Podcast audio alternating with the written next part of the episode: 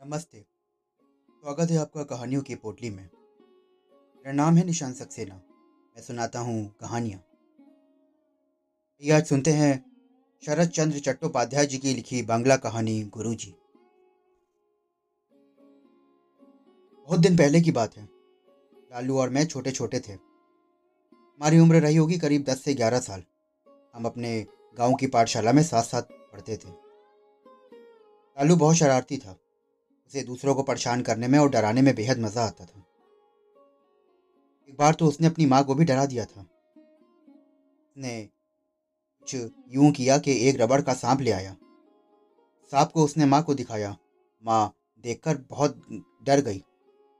वे घबरा कर दौड़ी और जिसकी वजह से उनके पाँव में मोच आ गई। उन्हें सात दिनों तक लंगड़ा कर चलना पड़ा।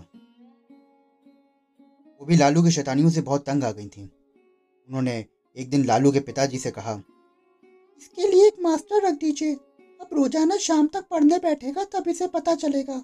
सारी शैतानी भूल जाएगा। नहीं, जब मैं छोटा था तब मेरे लिए मास्टर नहीं रखा गया था।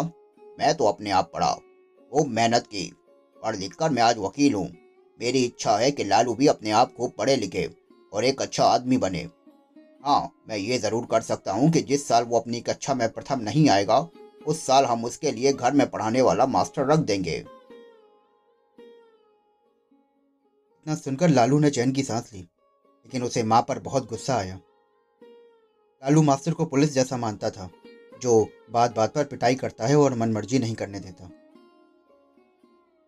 लालू के पिता धनी गृहस्थ थे। कई साल हुए उन्होंने अपना पुराना मकान गिराकर पुनः नया तिमंजिला मकान बनवाया था।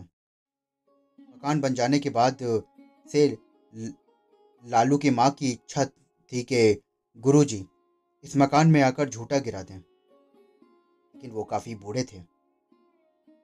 फरीदपुर से इतनी दूर इसके लिए आने को राज़ी ना थे। उन दिनों वो बेहद परेशान रही। हालाँकि एक दिन उसको इस बात का मौका मिल गया। गुरुदेव सूर्य ग्रहण के उपलक्ष्य में काशी आए थे।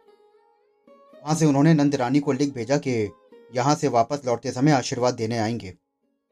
लालू की माँ की खुशी की सीमा ना रही।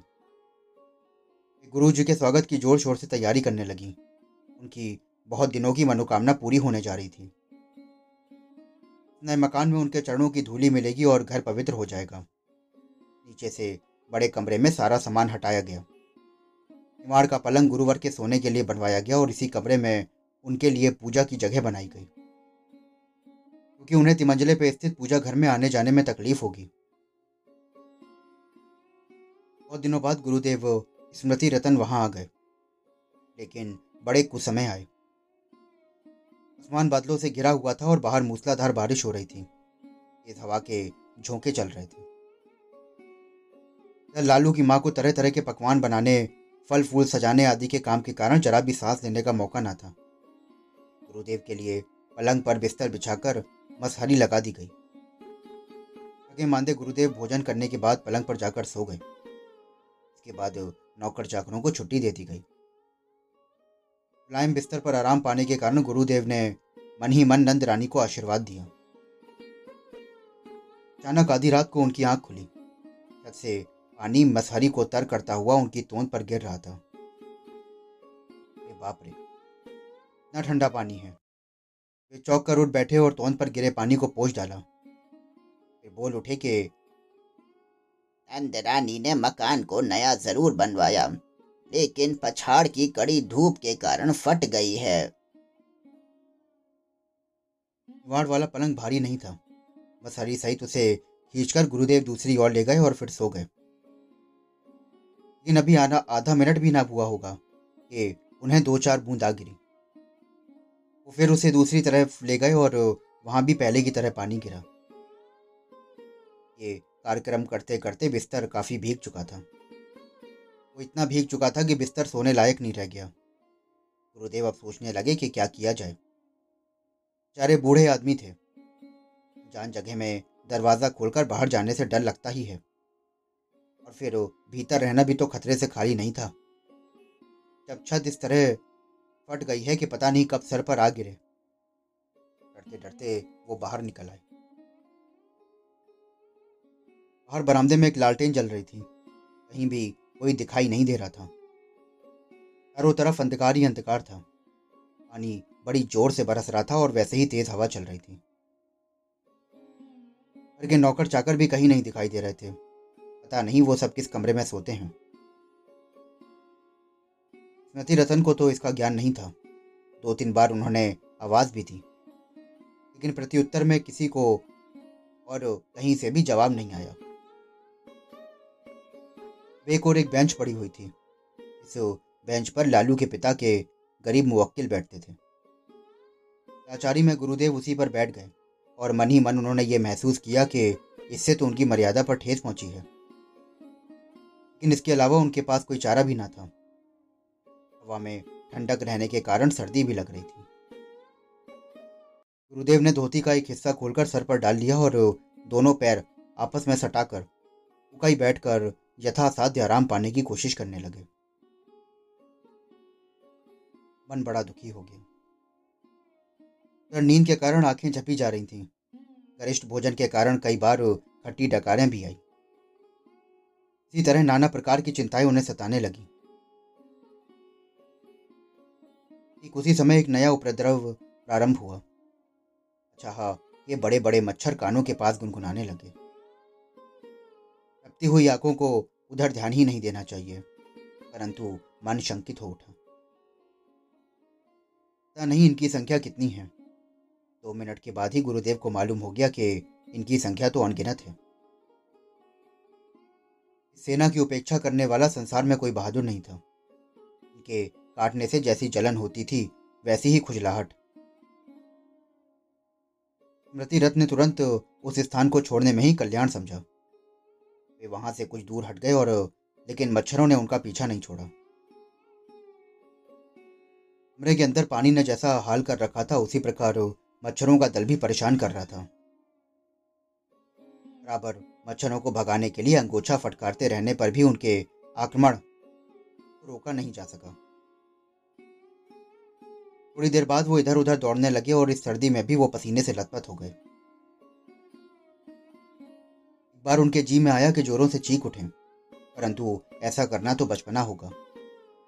ये समझकर वो चुप रह गए। घटना में उन्होंने देखा कि नंद रानी मुलायम बिस्तर पर मच्छरदानी लगाकर आराम से सो रही है। घर के सभी लोग अपनी अपनी जगह पर सोए हुए हैं, लेकिन उनकी दौड़ धूप में जान फंसी हुई है। अभी किसी ने घड़ी में टन की चार बजने की सूचना दी वो परेशान होके बोले के आटो कम बखतो, खूब काटो अब मैं तुम्हें भगाने से रहा। इतना कहने के बाद भी वो अपनी पीठ मच्छरों के हमले से बचाने के लिए दीवार से सटकर बैठ गए और बोले कि, अगर सवेरे तक जीवित रहा तो इस अभाग्य देश में कभी नहीं आऊँगा। पहली गाड़ी से ही घर चला जाऊँगा। क्यों यहाँ आने का मन नहीं करता था? अब समझ गया। ये सब सोचते सोचते उन्हें नींद आ गई और रात भर की थकान के कारण वो बड़े बेखबर सो गए। नंद रानी सुबह उठी तो गुरुदेव की सेवा करना तो उनका काम था। रात में तो गुरुदेव ने केवल जलपान मात्र किया था। यद्यपि यह जलपान बड़ा तगड़ा था, लेकिन नंदरानी मन ही मन सोचती रही कि अपनी पसंद की चीज़ वो नहीं है। आज उस घाटे को पूरा करने की इच्छा उनके मन में हुई। वो नीचे उतरी तो उन्होंने दे, देखा कि गुरुदेव के कमरे का दरवाज़ा खुला है। गुरुदेव तो मेरे से पहले उठ गए वो जानकर बड़ी लज्जित हुई। कमरे के भीतर झाँक कर देखा तो वो नदारत थे। ये क्या हुआ? दक्षिण की चारपाई उत्तर की ओर कैसे चली आई? उनका झोला तो खिड़की के पास बाहर पहुँच गया था। पूजा के सामान और आसन आदि दूर बिखरे पड़े थे। बात कुछ समझ में नहीं आ रही थी। बाहर आकर वो नौकरों को बुलाने लगी और नौकरों ने में भी कोई तब तक जगह ना था। उन्होंने सोचा कि जब ये हालत है तो गुरुजी कहाँ गए? अचानक नंदरानी की नज़र एक और उठी। अरे ये क्या है? कोने में अंधेरे आदमी की तरह ना जाने कौन बैठा है? हिम्मत करके वो आगे बढ़ी तो उन्होंने देखा कि ये तो गुरुदेव हैं। गुरुजी नींद टूटने पर स्मृति रतन ने आँखें खोला और फिर धीरे से सीधे बैठ गए। नंदरानी चिंता और भय के कारण अवरुद्ध कंठ से पूछ बैठी। गुरुजी आप यहाँ क्यों बैठे हैं? बेटी रात भर मेरे दुख की सीमा ही नहीं रही। क्यों गुरुदेव? तुमने नया मकान बनवाया तो ज़रूर है। मगर बेटी ऊपर की सारी छत चटक गई है। रात भर पानी की बूंदें टप टप मेरे ऊपर गिरती रहीं। कहीं छत ना गिर जाए इसलिए डर कर भाग पाया लेकिन यहाँ भी बचाव नहीं कर सका। टिड्डियों की तरह मच्छरों ने मेरा आधा खून पी लिया। बहुत दिनों से मनाने और आराधना करने पर गुरुजी यहाँ आए थे। यहाँ उनकी हालत देखकर नंद रानी की आँखें गीली हो गईं। वो बोली कि, मगर गुरुदेव, ये मकान तो तिमंजिला है। बरसात का पानी तीन तीन छतों को पार करके कैसे आ सकता है? कहते कहते अचानक नंद रानी रुक गई। उन्हें ये समझते देर ना लगी कि इस कांड के पीछे लालू का हाथ तो नहीं। ये दौड़ती हुई कमरे के अंदर आई तो उन्होंने देखा कि बिस्तर काफ़ी भीगा हुआ है और मसहरी के ऊपर एक बर्फ़ का टुकड़ा कपड़े में बंधा पाया गया। भी वो पूरी तरह से गल नहीं पाया था। वो पागलों की तरह बाहर आई और नौकरों में जिसे सामने देखा उसके ऊपर चिल्लाने लगी।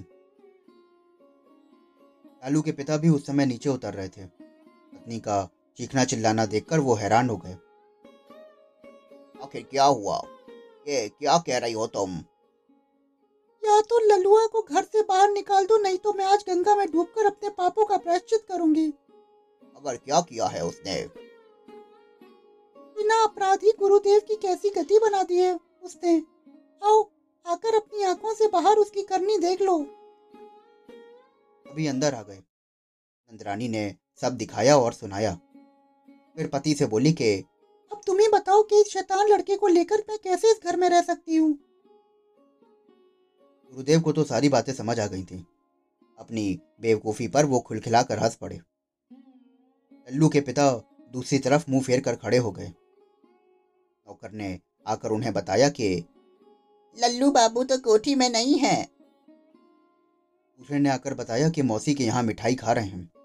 मौसी उन्हें आने नहीं दे रही। मौसी से मतलब है नंदरानी की छोटी बहन। उसके पति भी वकील थे। वो दूसरे मोहल्ले में रहते थे और इसके बाद पंद्रह दिनों तक लालू ने इस मकान में कदम ना रखा। दोस्तों अभी आप सुन रहे थे शरद चंद चट्टोपाध्याय जी की लिखी हुई बांग्ला कहानी गुरु जी आशा करता हूँ कि आपको ये कहानी बेहद पसंद आई होगी। आपको ये कहानी कैसी लगी हमें ज़रूर बताएँ। डिस्क्रिप्शन बॉक्स में हमारा मेल आईडी और इंस्टा आईडी दिया हुआ है, जिससे आप बता सकते हैं कि आपको ये कहानियाँ कैसी लग रही हैं। और अगर आपको तरह तरह की कहानियाँ सुनने का शौक़ है तो आप मुझसे जुड़े रहें। मेरे चैनल को फॉलो करिए, सब्सक्राइब करिए। मैं फिर मिलता हूँ आपसे एक और कहानी के साथ। शुक्रिया।